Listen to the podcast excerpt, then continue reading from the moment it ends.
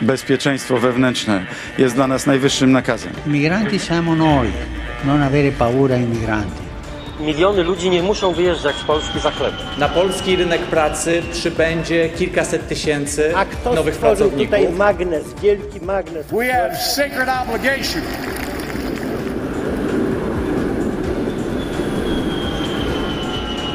Migrostacja. Nie tylko naukowe rozmowy o migracjach. Witamy w kolejnym odcinku podcastu Migrostacja, w którym porozmawiamy o tym, jak polskie miasta radzą sobie z wyzwaniami związanymi z przyjazdem migrantów przymusowych z Ukrainy. Ja nazywam się Karolina Łukasiewicz, jestem stypendystką programu Marii Skłodowskiej-Curie Komisji Europejskiej w Ośrodku Badań Migracjami, gdzie realizuję projekt Migrant Integrist dotyczący odpowiedzi miast w Europie Środkowo-Wschodniej na potrzeby migrantów.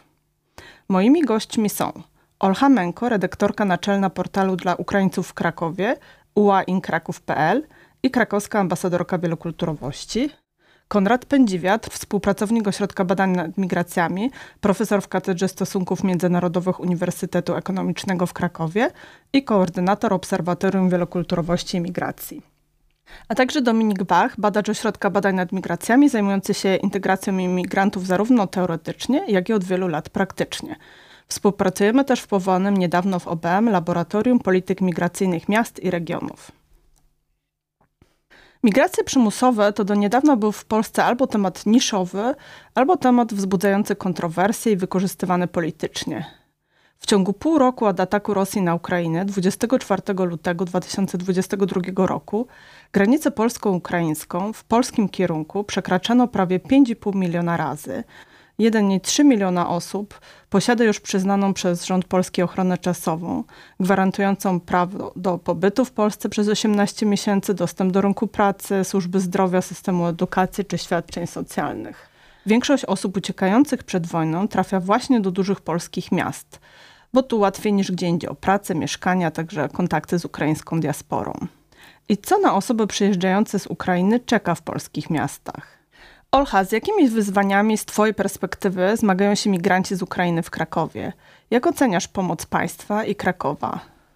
Wydaje mi się, że przede wszystkim jest bardzo ważne rozróżnić sobie uchodźców wojennych, migrację przymusową, bo mm, kiedy mówimy o migracji, to zazwyczaj to, co nam się kojarzy, to decyzja, która była podjęta. I nawet to drugie słowo, które mówimy, że jednak jest przymusowa, jednak nie zabiera tej asocjacji, którą mamy, więc jeżeli mówimy o przestrzeni publicznej migracji, to zazwyczaj mamy to skojarzenie z tymi wszystkimi osobami, które byli w, w Polsce wcześniej i też wtedy to powoduje dużo nieporozumień, bo migranci płacą podatki, mhm. zazwyczaj nie dostają żadnych świadczeń, pomocy, bo nie mogą być w innym kraju, jeżeli na przykład nie mają podstawy do pracy albo kogoś, kto zapewni im tą taką minimalną kwotę, by mogli żyć w innym kraju.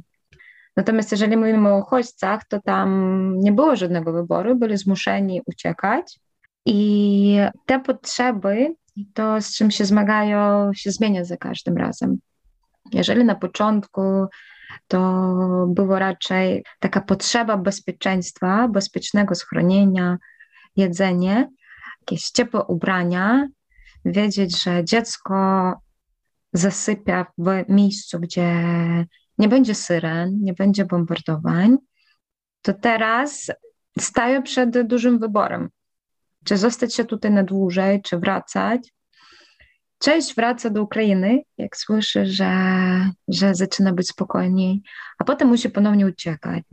Wydaje mi się, że największy, największym wyzwaniem jest to takie poczucie, mm, że nie wiedzą, co ich oczekuje.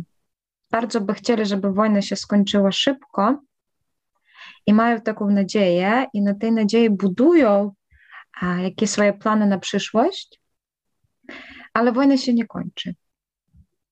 I wtedy, tak za kolejnym miesiącem, cały system się buduje na tym, że ktoś nie wie, co robić, i też inni, na przykład organizacje pozarządowe lub miasta, nie do końca mogą splanować, jak wszystko będzie wyglądać i jak zapewnić jakoś pomóc, bo każdy się spotyka z tym takim poczuciem niepewności. Nikt nie wie, jak będzie za miesiąc. A jeżeli nie wiemy, jak będzie za miesiąc, to trudno się przygotować, trudno robić jakieś um, strategiczne rozwiązania, bardziej systemowe. Więc um, to, co teraz też mówi na przykład e, przedstawicielka i dyrektorka Centrum Wielokulturowego w Krakowie, że mm, w tym momencie e, najwięcej potrzebują wsparcia psychologicznego. Mhm. Coraz częściej proszą o psychologów, coraz częściej się pytają, gdzie mogą z kimś porozmawiać.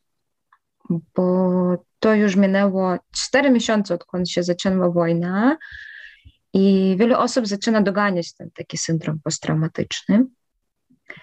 I um, więc z jednej strony mamy tak, że część tych ludzi nadal ma te potrzeby podstawowe, część z nich nadal nie mogła znaleźć pracy, bo nie ma gdzie zostawić dziecko.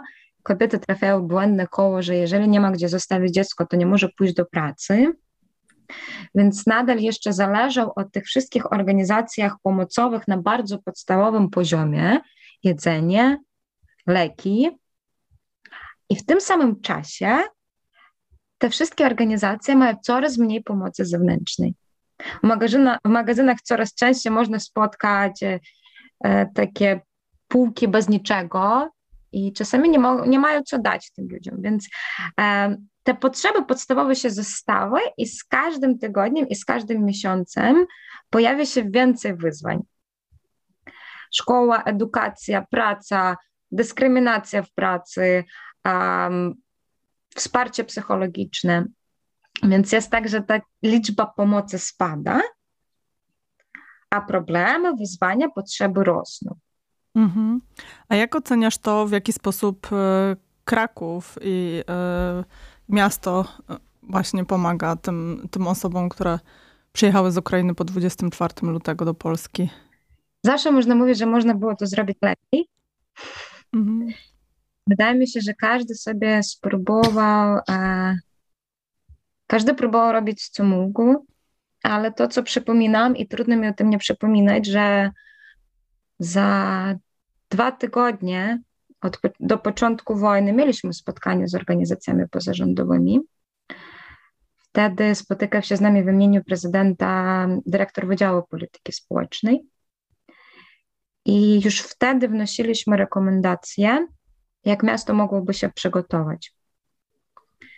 Za tydzień od początku, do początku wojny dostaliśmy informację zwrotną, bo też chodziło o koszty i w każdym miejscu, gdzie proponowaliśmy i mówiliśmy, co można byłoby zrobić, jak można byłoby się przygotować, były wpisane środki własne i małe granty. Małe granty to jest um, maksymalnie 20 tysięcy od miasta na jedną organizację pozarządową. Więc um, to, o czym mówiliśmy, że tak naprawdę można było do tego się przygotować. Można było zaplanować. Ale też rozumiem, że nikt nie wierzy, że to naprawdę się wydarzy. To, no, to było nie do wiary w sumie dla każdego i też y, dla Ukraińców również. E, potem był bardzo duży chaos wszędzie. Ale tak jest, kiedy trzeba nagle stworzyć nowy system jakiegokolwiek, jakiejkolwiek pomocy, to na początku zawsze jest chaos. I um, czasami było nam trudno. Mm, to, co czasami mówiliśmy na spotkaniach, że skoro jesteśmy jako organizacja pozarządowa w stanie reagować szybciej, to po prostu nie przeszkadzajcie. E, nie chcemy z wami rywalizować, wy tworzycie rozwiązania systemowe i wiemy, że to potrzebuje czasu, ale dopóki tych, system, e, tych rozwiązań systemowych nie ma, to może lepiej by my pomagaliśmy załatwić mieszkanie tak, jak możemy. Bo ci ludzie po prostu nie byli na zewnątrz w lutym, kiedy jest zimno. Ale wydaje mi się, że z każdą instytucją, tak samo w sumie jak z każdym człowiekiem, trzeba wiedzieć, jak rozmawiać. I kiedy ktoś ma nawyki, współpracy z miastem, z województwem, z innymi organizacjami, to czasami to jest trudno, ale to się udaje. A od początku wojny bardzo dużo osób się włączyło w pomaganie i mieli bardzo dobre intencje i robili bardzo dobre rzeczy, ale czasami niestety nie mieli tych nawyków, jak trzeba w ten taki specjalny sposób rozmawiać z miastem. E, bo my tego uczyliśmy się przez lata. E, ale tak naprawdę te działania oddolne były najbardziej efektywne. Kiedy nie trzeba było pytać się rekomendacji i pytać się, czy, czy możemy to robić, tylko po prostu robisz coś, a kiedy widać, że to daje dobry wynik, to wtedy do tego dołączali się inne organizacje, wtedy to zaczynało wspierać miasto, no i wtedy to działało. W takim razie zapytam Konrada, jak to, jak to wygląda z, z twojej perspektywy. Zajmujecie się, czy, czy, czy mieliście badania pozwalające w ogóle oszacować skalę migracji? Czy wiesz, jak, jak w ogóle ta sytuacja w liczbach wygląda w tej chwili e, w tej, w tej chwili w Krakowie i też właśnie co się zmieniło od, od pierwszych dni kryzysu do, do teraz z twojej perspektywy? Jeśli pytasz o sytuację uchodźców w mieście aktualnie, to ta sytuacja jest kompletnie inna niż była w, z końcem lutego, w marcu, w kwietniu i w maju. W każdym miesiącu de facto mamy do czynienia z innego typu wyzwaniami i mamy różnego typu wiedzę również na, na, temat, na temat społeczności ukraińskiej w mieście. Na dzień dzisiejszy sytuacja wygląda w taki sposób, że z jednej strony są badania polskich miast, które, które mówią o tym, że w Krakowie ta populacja cudzoziemców, tutaj Olcha słusznie zwróciła uwagę, że musimy pamiętać o bardzo e, ważnej, znaczącej obecności obcokrajowców w Krakowie przed wojną, w tym e, bardzo istotnej i ważnej społeczności ukraińskiej, która przed wojną była szacowana na około 50 tysięcy według rejestru bardzo szczegółowe analizy, które robimy w ramach obserwatorium, to jest troszkę mniej ale no, szacuje się, że ta, ta populacja ukraińska się e, co najmniej potroiła. Nie ma odzwierciedlenia na razie, e, a nawet te dane z Big Data mówią, że, że jest nawet około 200 tysięcy uchodźców e, w mieście, ponad 200 tysięcy szerzej w metropolii krakowskiej. Nie ma to potwierdzenia w danych rejestrowych. Na dziś dzień wiemy, że w Małopolsce całej w województwie jest e, niespełna 120 tysięcy rejestracji, w mieście Kraków 30 tysięcy, a w powiecie 15 tysięcy. Re rejestracji, czyli, czyli od, co masz dokładnie na myśli? bezcelowych. Mam na myśli rejestrację, to jest jakby to, co wspomniałaś na początku, milion, prawie 200 tysięcy e, Ukraińców zarejestrowanych mhm.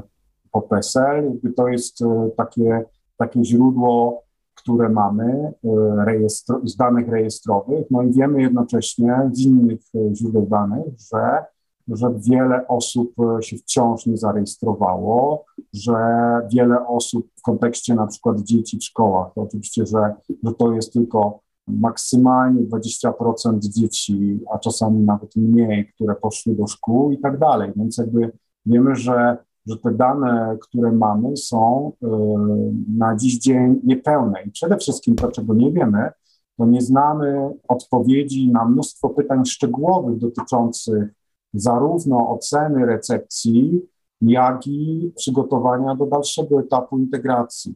Tutaj mogę zareklamować, że w, w najbliższym czasie będziemy upubliczniać wyniki badania, które przeprowadzaliśmy w ciągu ostatnich dwóch miesięcy e, w e, różnych miejscach w Krakowie, dużego badania ankietowego prowadzonego wspólnie z, z partnerami z e, Uniwersytetu też z Wiednia, w tym samym czasie to badanie się robi też, jest przeprowadzane w Wiedniu, które ma na celu odpowiedzieć na, na wiele znurtujących nas pytań i szczegółowo nakreślić tą społeczność uchodźców, E, w mieście oraz, oraz ich postrzeganie, tak jak mówię, tego, tego, jak ta recepcja wyglądała oraz jakby pewne zapatrywania na przyszłość. E, więc e, na zasadzie zdradzenia kilku informacji mogę powiedzieć, że w kontekście przykładowo pytania dotyczącego powrotu, czy też właśnie chęci powrotu, bądź też, bądź też niepowrotu, jedna trzecia Ukraińców chce jechać e, z powrotem do kraju, nawet pomimo wojny. Tak? I to jest to, co, o, czym, o czym Olcha też wspominała, że część ludzi wraca. Jakby to widać w naszych wynikach. Jednocześnie najkluczowe, najważniejsze badanie to jest pytanie o to, czy chcą zostać w Polsce. No i tutaj połowa, pięć respondentów, których mamy w tym badaniu, powiedziała, że nie wie. To jest też bardzo zrozumiała odpowiedź, a 27% powiedziała, że chce zostać w Polsce, troszkę ponad 20%, że, że nie chce zostać w Polsce, tak? ale kluczowa, dominująca odpowiedź to jest, to jest ta odpowiedź, że nie wie. No i część respondentów, na przykład w kontekście pytania o powrót na Ukrainę, mówiła, że, że nie ma do czego wracać, że nie ma miejsca, do którego mogłaby wrócić. No i to tutaj to z kolei jest widoczne, bo to tłumaczy nasza próba, ona jest bardzo zróżnicowana. Dominują w niej osoby z Kijowa i powiedzmy okolic, ale bardzo ważną rolę odgrywają w niej części wschodniej Ukrainy, w tym miejsca okupowane aktualnie przez e, armię ros rosyjską i takie jak Mariupol na przykład. I do tych miejsc po prostu uchodźcy nie będą mogli wręcz e, wrócić. Warto pamiętać również, chcę przypomnieć na koniec, e, że ta gigantyczna katastrofa humanitarna i również ogromny kryzys migracyjny, bo mogliśmy się lepiej przygotować do tego. To było trochę do przewidzenia, ale skala oczywiście zaskoczyła wszystkich. To jest też jakby fakt, że ta wojna toczy się od 2014 roku i że w, przed lutym na terenie Ukrainy było zarejestrowanych półtora miliona osób wewnętrznie przesiedlonych już przez tą wojnę. Tak? Część z tych osób to są tak zwani podwójni uchodźcy, którzy zostali zmuszeni już przez działania wojenne w 2014 do tego, żeby, do opuszczenia swoich domów i teraz niejako po raz kolejny zostali e, zmuszeni do opuszczenia swoich domów. Koniec no. jeszcze mhm. ostatnia rzecz, a propos też zróżnicowania powiedzmy statusowego, ekonomicznego Ukraińców, jakby bardzo istotna rzecz, też, też e, nasze wyniki to pokazują, że spora część badanych po prostu największa część w ogóle osób, które żeśmy przebadali, wynajmuje mieszkania bądź pokoje. Bardzo ważną rolę odgrywają tutaj pomoc polskiego społeczeństwa i udostępnianie mieszkań. Wiemy, na razie jeszcze są na to środki, wsparcie rządowe. E, niedługo to wsparcie rządowe się skończy i, i tu będzie potencjalny dalszy kryzys, a z drugiej strony te osoby, ta większość osób, e, widać z naszego badania, która wynajmuje mieszkania bądź pokoje, środki na wynajem mogą mi się w pewnym momencie po prostu skończyć, tak? Więc tutaj mnóstwo różnego typu wyzwań, które, jak mówię, bardzo mocno są przypisane do pewnego miejsca i czasu i, i, trzeba bardzo silnie moim zdaniem to podkreślić. No a jak oceniasz tą odpowiedź miasta, odpowiedź Krakowa na przyjazd migrantów przymusowych? Mhm. Jeśli chodzi o odpowiedź miasta, no to tutaj należy wspomnieć o tym, że, że e, Kraków e, jako jedno z nielicznych miast w Polsce miało bardzo dobrze ukształtowane relacje z, z różnymi stowarzyszeniami, jakby z, z, z społeczeństwem obywatelskim. I bardzo łatwo było miastu jakby zmobilizować e, tą, tą pomoc poprzez te sieci i rozpocząć tutaj tą współpracę. Ta współpraca, jak Orcha tak samo wie, nie jest usłana różami i była, natrafiła na mnóstwo różnego typu nieporozumień, ale moim zdaniem byłaby o wiele gorsza, gdyby tej współpracy i tej platformy otwartego Krakowa nie było. I uważam, Od, że... Otwarty Kraków to możesz wyjaśnić naszym słuchaczom, co to jest tak. Otwarty Kraków? Aktualnie jest to koalicja, ale de facto um, był to program realizowany przez wiele lat y, przez, y, przez miasto Kraków we współpracy z, z różnymi partnerami właśnie ze społeczeństwa obywatelskiego, mającemu na celu różnego typu działania ułatwiające funkcjonowanie, integrację migrantów w mieście, ale jakby program ten dotyczył również wielu działań antydyskryminacyjnych, był też wymierzony, jakby jest wymierzony cały czas jakby również w te mniejszości, nie tylko nowe, ale również w stare mniejszości. Jakby dowodem na to jest chociażby otwarcie się obserwatorium, które jest partnerstwem miasta i uczelni, Obserwatorium Wielokulturowości i Migracji i chociażby raport zeszłoroczny przygotowany przez zespół doktora Garapicha na temat społeczności romskiej w mieście. Tak jakby on nie ma, ma jakieś elementy migracyjne, ale de facto dotyczy grupy mniejszości etnicznej, która jest mniejszością jakby funkcjonującą w obszarze miejskim. Jakby otwarty Kraków jakby dotyczył nie tylko migrantów, ale ta, ta kluczowa jakby element jego to, to, to, to, była, to były te różne działania związane jakby z, z funkcjonowaniem migrantów w mieście. No i tuż przed de facto w zeszłym roku udało się po raz, jeśli, jeśli, jeśli dobrze pamiętam, efektem tych, tych działań było też otwarcie centrum wielokulturowego. No to centrum wielokulturowe um, odgrywa kapitalną rolę w, w działaniach pomocowych. Wśród innych organizacji, jakby tutaj nie chcę deprecjonować w żadnym, w żadnym stopniu bardzo istotnych i ważnych działań podejmujących przez całą ogromny wachlarz tych organizacji skupionych w koalicji teraz Otwartych Kraków, ale centrum kulturowe jakby jako, jako taka placówka po części miejska, wspierana przez, przez miasto, natychmiastowo była gotowa do, do, do przekształcenia się de facto tą y, organizację pomocową. Tak? Podobnie przykładowo Jewish Community Center, tak? inne organizacje, które właśnie bardzo silnie i dynamicznie e, przekształciły swój charakter, swojej działalności całkowicie na, na, na działalność pomocową. Tak? Gdyby tego nie było, to obawiam się, że ta sytuacja w Krakowie wyglądała wiele, wiele gorzej, ponieważ jak wiemy, te działania, szczególnie w pierwszym okresie i w ogóle jakby ustawowo, są nade wszystko w kompetencji wojewody. Tak? I to wojewoda jakby, i tutaj było bardzo dużo, nas, szczególnie w pierwszym tygodniu, pamiętam, uczestniczyłem w takim spotkaniu też, gdzie było widać jakby te elementy takiego sporu kompetencyjnego i tutaj bardzo często też były jakieś kwestie jakby związane z funkcjonowaniem politycznym i jakby z polityką szczebla centralnego, jakby w to wpisano, a działania trzeba było podejmować, tak? To znaczy trzeba było mnóstwo różnego typu problemów, które wynikły natychmiastowo, rozwiązać. I tutaj zakładam, że, że nie bez e, błędów, ale mnóstwo rzeczy udało się e, zrealizować, szczególnie w tych absolutnie kryzysowych pierwszych tygodniach, kiedy też mieliśmy największy napływ, właśnie dzięki temu, że te kanały komunikacyjne w jakiś sposób już jakby były, funkcjonowały, były drożne, tak? Mhm. Jednocześnie nie było, do, ja wręcz twierdzę, że do dzisiaj nie są drożne pewne,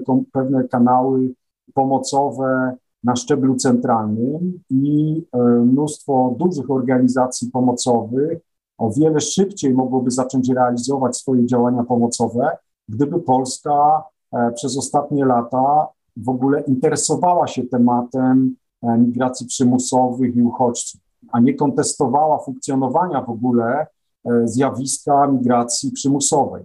Moim zdaniem tutaj na, na poziomie centralnym ta, ta kontestacja, bardzo silna o znamionach silnie politycznych, odegrała bardzo ważną rolę, właśnie taką wycofającą, są istotną barierą w rozwiązywaniu wielu problemów na poziomie centralnym.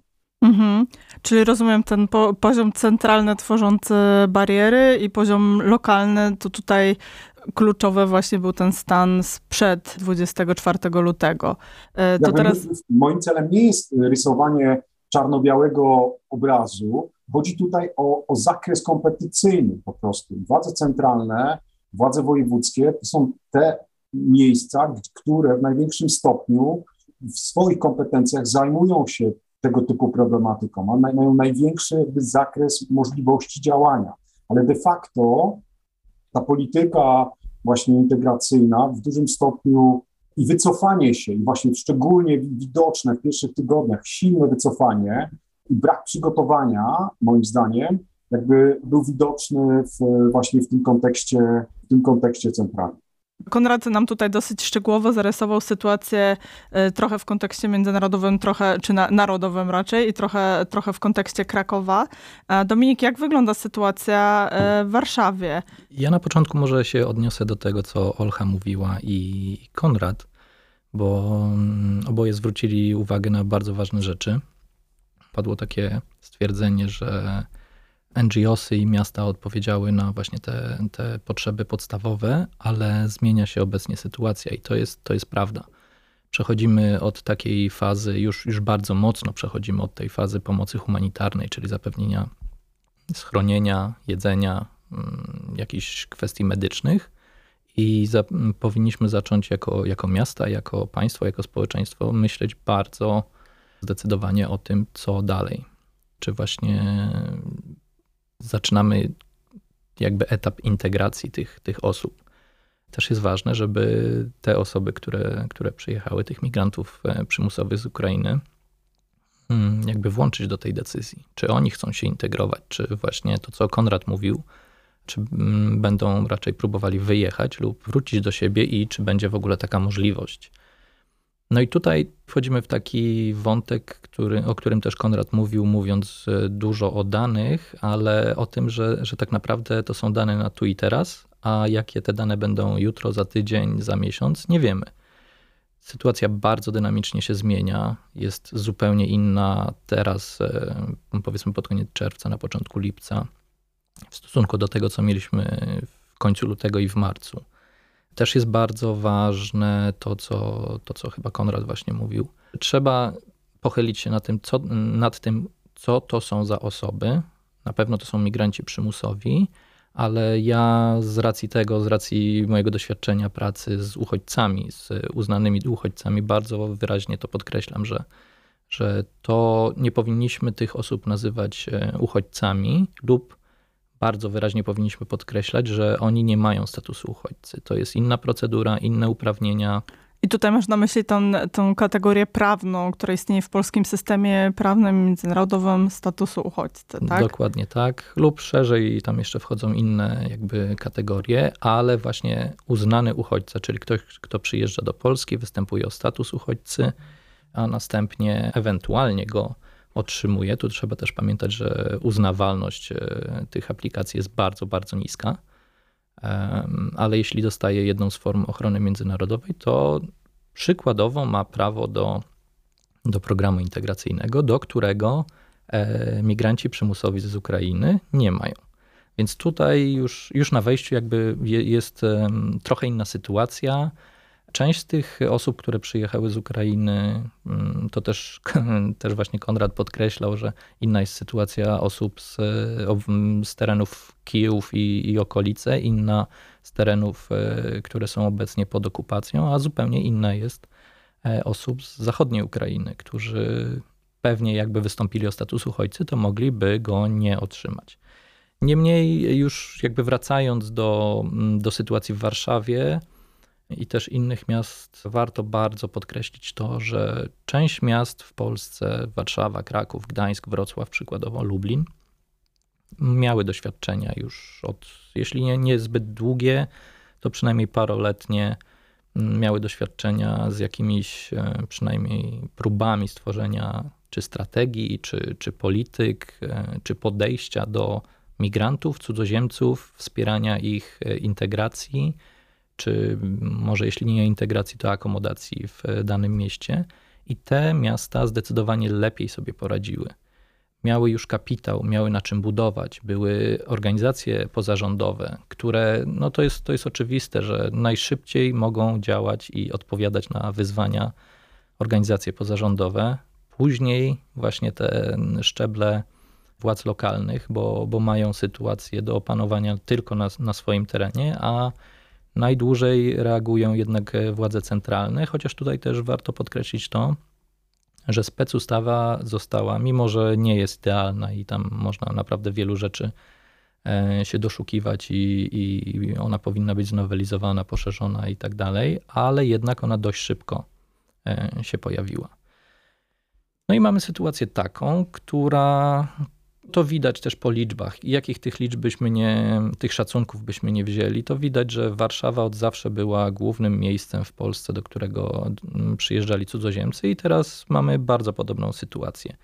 Ta oczywiście niewymierna, ale ta liczba PESELi, czyli tych, tych e, rejestracji w Warszawie jest ponad e, mm, w raporcie, który niedawno się ukazał kilka dni temu, z danych do końca maja e, wynika, że jest nieco ponad 111 tysięcy PESELi nadanych, co, co stanowi 10% wszystkich tych PESELi dla, mm, dla obywateli Ukrainy w Polsce, a 50% z Mazowsza. Tutaj też ogromną rzecz pokazuje to, że powiaty w okolicy Warszawy, czyli w tym metropolitalnym obszarze, to jest dodatkowe 60 tysięcy, więc duże miasta i okolice te właśnie miasta metropolitalne robią różnicę. Mają na szczęście mają doświadczenie i one najwięcej działają. To są, zazwyczaj to są podobne, podobne działania we wszystkich miastach. Y, wiadomo, że jak, jak jest doświadczenie, jak są organizacje, jak są biura y, i instytucje lokalne przygotowane, no to, to może szybciej działać, lepiej ale generalnie w tym pierwszym okresie wszystkie miasta miały takie same wyzwania. Mieszkanie, zaopiekowanie się, właśnie pomoc humanitarna, tak to nazwijmy. Natomiast teraz stajemy przed, tak jak na początku mówiłem, przed ogromnym wyzwaniem. Za dwa miesiące mamy nowy rok szkolny. To będzie ogromne wyzwanie. Co dalej? Co będzie, jeśli, jeśli właśnie te osoby skończy się pomoc pieniężna, centralna na mieszkania? Nie wiemy, czy ona zostanie przedłużona, czy nie. Wygasa, przypomnijmy, oficjalnie 1 lipca, tak? Mm, tak, ja mam nadzieję, że to zostanie przedłużone, bo nie wyobrażam sobie, nie wyobrażam sobie po prostu sytuacji, w której nagle e, kilkaset tysięcy osób ląduje na ulicy. Poprawka e, w kontekście to jest 120 dni, e, więc to w zależności od tego, kiedy, że tak powiem, ten okres się rozpoczyna. Mhm. E, liczone od 24 lutego. Więc to może się skończyć wcześniej dla niektórych, później dla mhm. Mhm. No tutaj, tutaj też warto podkreślić właśnie mm, działanie organizacji międzynarodowych, takich jak e, UNHCR. E, na pewno w Warszawie, na pewno w Krakowie, ale też mają być otwo otworzone mm, centra w innych miastach, gdzie, gdzie jest duża liczba e, migrantów przymusowych z Ukrainy i, i ta pomoc pieniężna właśnie z tych środków ponadnarodowych również będzie przekazywana, ale to nie jest rozwiązanie systemowe. Mamy od początku ogromny chaos, który w niektórych obszarach został opanowany, ale nadal jest, nie ma tej synergii, nie ma spójności, nie ma spójności właśnie na poziomie centralnym, na poziomie miejskim, lokalnym, e, na poziomie województw, gdzie bardzo ważną rolę odgrywają wojewodowie, ale też marszałkowie e, województwa, czyli ta władza lokalna. E, to, co Olcha mówiła, że jest jednak trochę problemu z komunikacją między organizacjami pozarządowymi a władzami miejskimi. No tutaj, jeśli chcemy stworzyć system, a musimy podkreślić, że sytuacja kryzysowa jest najgorszym czasem na tworzenie systemu. Mieliśmy idealne warunki przez lata do tego, żeby przygotować się na, na migrację, na rozwiązanie integracyjne itd., tak itd. Tak Niestety nie nie wyszło to tak, jakbyśmy wszyscy chcieli. Mm, no a teraz jesteśmy w sytuacji kryzysowej. W sytuacji kryzysowej, której nawet jeśli byśmy byli przygotowani, to nikt nie mógł przewidzieć i była bardzo trudna do, jakby do opanowania, no bo nikt nie będzie przygotowany, nawet najbogatsze, najlepiej zorganizowane państwa nie będą przygotowane na przyjęcie tak dużej e, liczby cudzoziemców, ludzi w tak krótkim czasie. Ale jeśli byśmy mieli e, przepracowane pewne rzeczy, pewne ścieżki, pewne e, rozwiązania, to na pewno dużo szybciej byśmy gasili te pożary, że tak powiem. No tak, Dominik Konrad wspominał o otwartym e, Krakowie. Czy była kiedyś otwarta Warszawa? Warszawa ma bardzo specyficzne podejście. Mm, może, może to wynika, tak mi się wydaje, że to wynika z tego, że Warszawa zawsze była otwarta, zawsze była miastem, które przyciągało jednak największą liczbę cudzoziemców i bardzo różnych cudzoziemców. Tutaj też chciałem podkreślić, że Warszawa praktycznie jako jedyne miasto, no może poza Lublinem i, i Białymstokiem, też Łomżą, miała doświadczenia z migrantami przymusowymi, właśnie z uchodźcami. W innych miastach to były pojedyncze przypadki. Tutaj w Warszawie mamy jednak rozwiązania, może częściowo systemowe, częściowo projektowe, ale, ale to też widać po, po projektach na przykład organizacji pozarządowych, które również e, częściowo są finansowane mm, z władz miejskich, że bardzo duża liczba działań była już wcześniej na, nastawiona właśnie na wsparcie osób, e, na wsparcie integracyjne osób z, z doświadczeniem właśnie tej migracji przymusowej. Więc e, wydaje mi się, że, że znowu wracając tutaj do tego potencjału, do tego, co już organizacje wcześniej robiły, Warszawa tutaj ma większy potencjał. Mm, mam poczucie, że w pewnym zakresie dobrze go wykorzystuje, ale jest, jest nadal dużo chaosu, dużo niespójności. Co z jednej strony jest również, to jest zrozumiałe. Przy tak dużym wyzwaniu to jest zrozumiałe, że na początku ten chaos zawsze będzie. Kwestia, jak szybko go opanujemy, co z tego wyjdzie, jak będziemy na każdym szczeblu wszyscy rozmawiali, czy właśnie włączymy w to środowisko naukowe, o którym bardzo często się zapomina, a przy okazji, przy okazji tego, tego kryzysu okazało się, że jest y, super ważnym czynnikiem, że uniwersytety, szkoły i tak dalej są kluczowe. Może nie kluczowe, ale są bardzo ważnym graczem, mają know-how i, i mogą naprawdę pewne rzeczy, nie, nie, trzeba jakby tworzyć koła na nowo, tylko rozwiązania są. Trzeba je przemyśleć, zastanowić się, które się najlepiej sprawdzą, skonsultować i wdrażać. Mhm. To teraz e, dziękuję Ci bardzo. To teraz na koniec takie, takie pytanie do was, do was wszystkich. Możemy zacząć od Olki, potem Konrad i Dominik. Jak widzicie przyszłość w takim razie? Jak i czy może uda się wykorzystać to momentum związane z dużym zainteresowaniem migracjami przymusowymi do zbudowania jakichś bardziej systemowych rozwiązań w, mia w miastach. Co doradzilibyście włodarzom polskich miast, aby lepiej odpowiadały na te, odpowiadali na te potrzeby migrantów? Olcha, jak, jak ty to widzisz?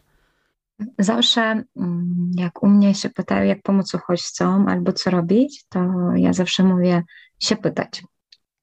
Mhm. Bo czasami o to zapominają. To, o czym też wspominał Dominik, że um, tylko kiedy mamy to różnorodne środowisko i kiedy się pytamy, jak to ma wyglądać, jaka jest sytuacja, co się dzieje, jakie są dane badawcze, ale też z czym się spotykają organizacje pozarządowe, tylko wtedy jesteśmy w stanie zaproponować e, i stworzyć jakieś rozwiązanie wspólnie. Też to, o czym bardzo często mówię, że mm,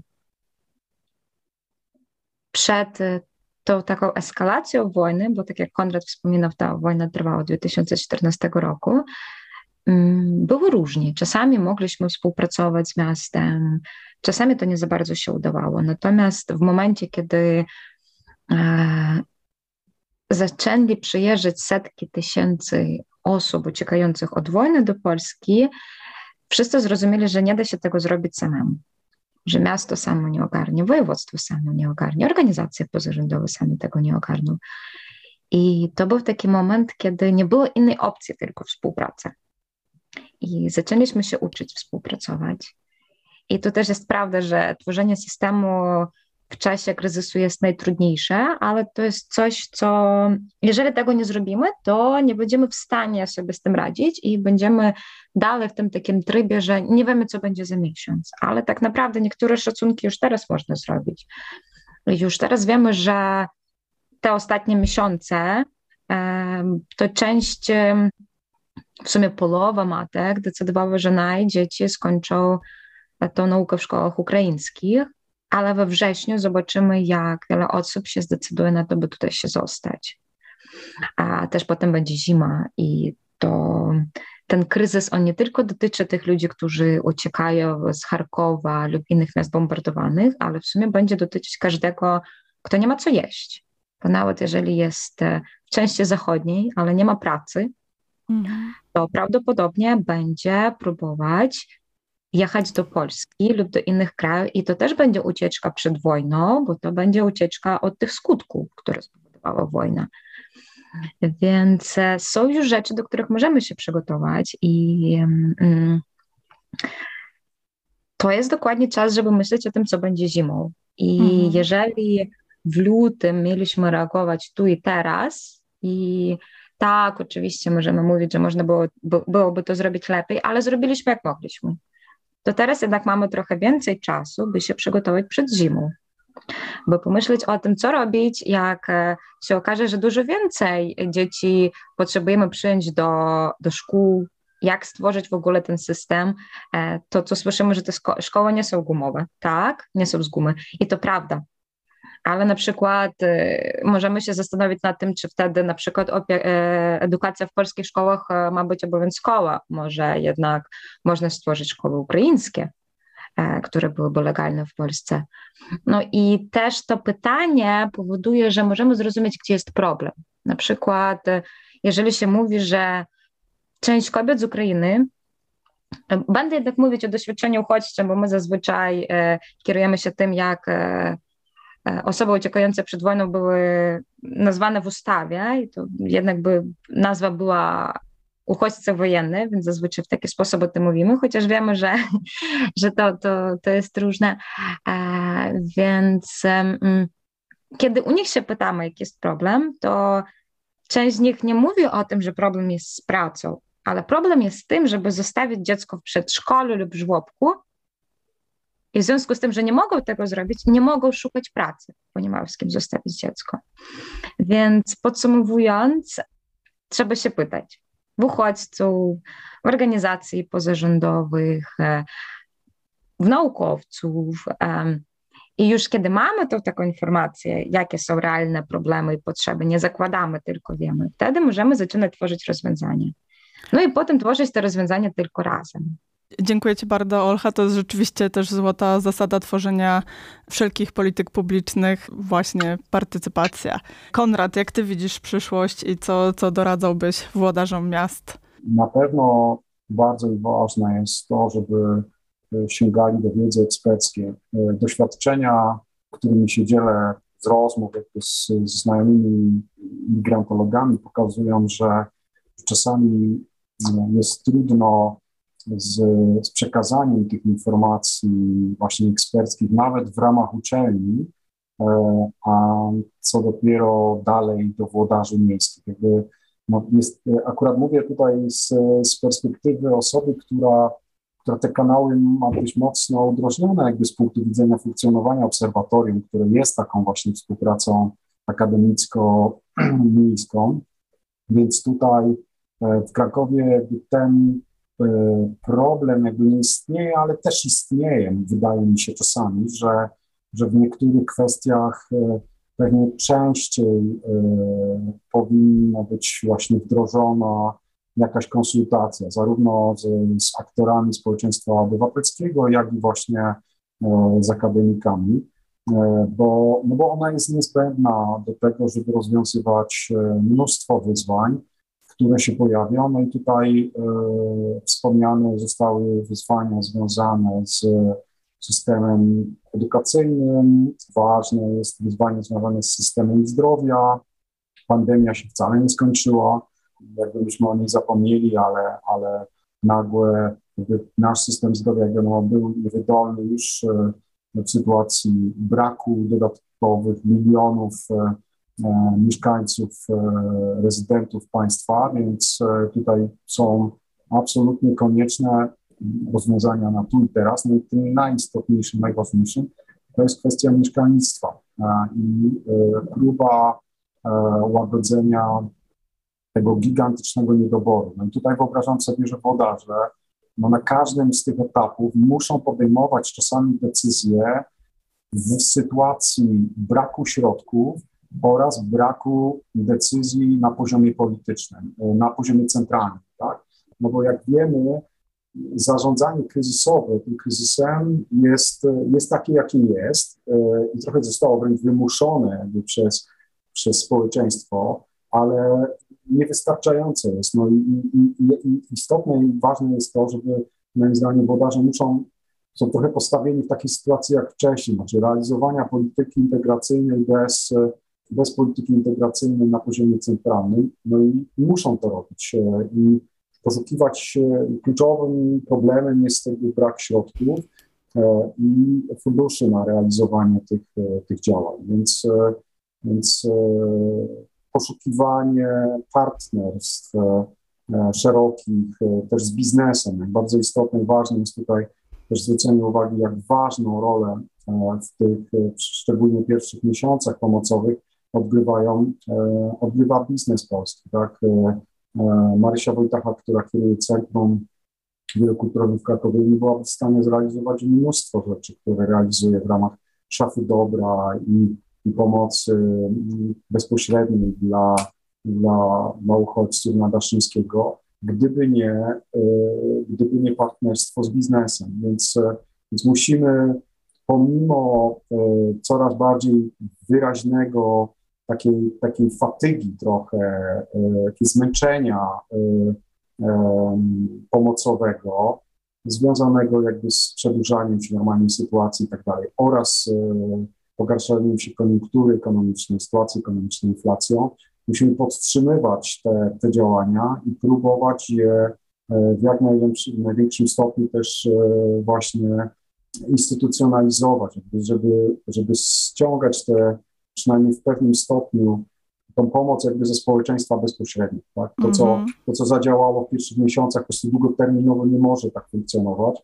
No i poszukiwanie tego wsparcia, e, no na przykład jak mówię o funduszu celowym, to myślę w ogóle w kontekście całego kraju. Moim zdaniem to powinno tak działać, że podobnie jak, jak Ukraina zbiera po prostu środki na e, taki jeden fundusz United 24, e, tak, jakby dla na różnego typu działania, to moim zdaniem podobnego typu działania powinna również Polska realizować oraz te środki potem wydawać na, na te działania pomocowe, po to, żeby przedłużać pomoc w ramach systemu wsparcia osób, e, które udzielają e, mieszkaniowego, tego 40, plus, oraz innych środków, które będą tutaj niezbędne. Bo musimy pamiętać, że ta sytuacja, -hmm. pomimo nazwy tymczasowa, e, ta pomoc tymczasowa, ona coraz bardziej musi zacząć przekształcana być, o czym mówiliśmy od samego początku, w pomoc jakby regularną. Mhm, czyli to, co mówisz, to, czyli mówisz o tej instytucjonalizacji e, pomocy, włączania różnych aktorów, ale także budowanie polityk tych lokalnych, integracyjnych bez poziomu centralnego. Warto też tutaj dodać, że to niewątpliwie jest ogromne wyzwanie i bardzo trudna sytuacja, ale też patrząc na różne miasta, w, e, na przykład w Europie Zachodniej, bardziej doświadczone w ogóle migracjami niż Polska, to to nie jest taki e, rzadki scenariusz, że właśnie zaczyna się od poziomu lokalnego i dopiero te polityki w późniejszym czasie instytucjonalizują się na poziomie i standaryzują na poziomie centralnym. Więc też nie odejmujmy tutaj sprawstwa naszym, naszym lokalnym włodarzom. Dominik, a ty, jak ty widzisz sytuację i jak widzisz przyszłość i jak, co byś doradzał włodarzom polskich miast?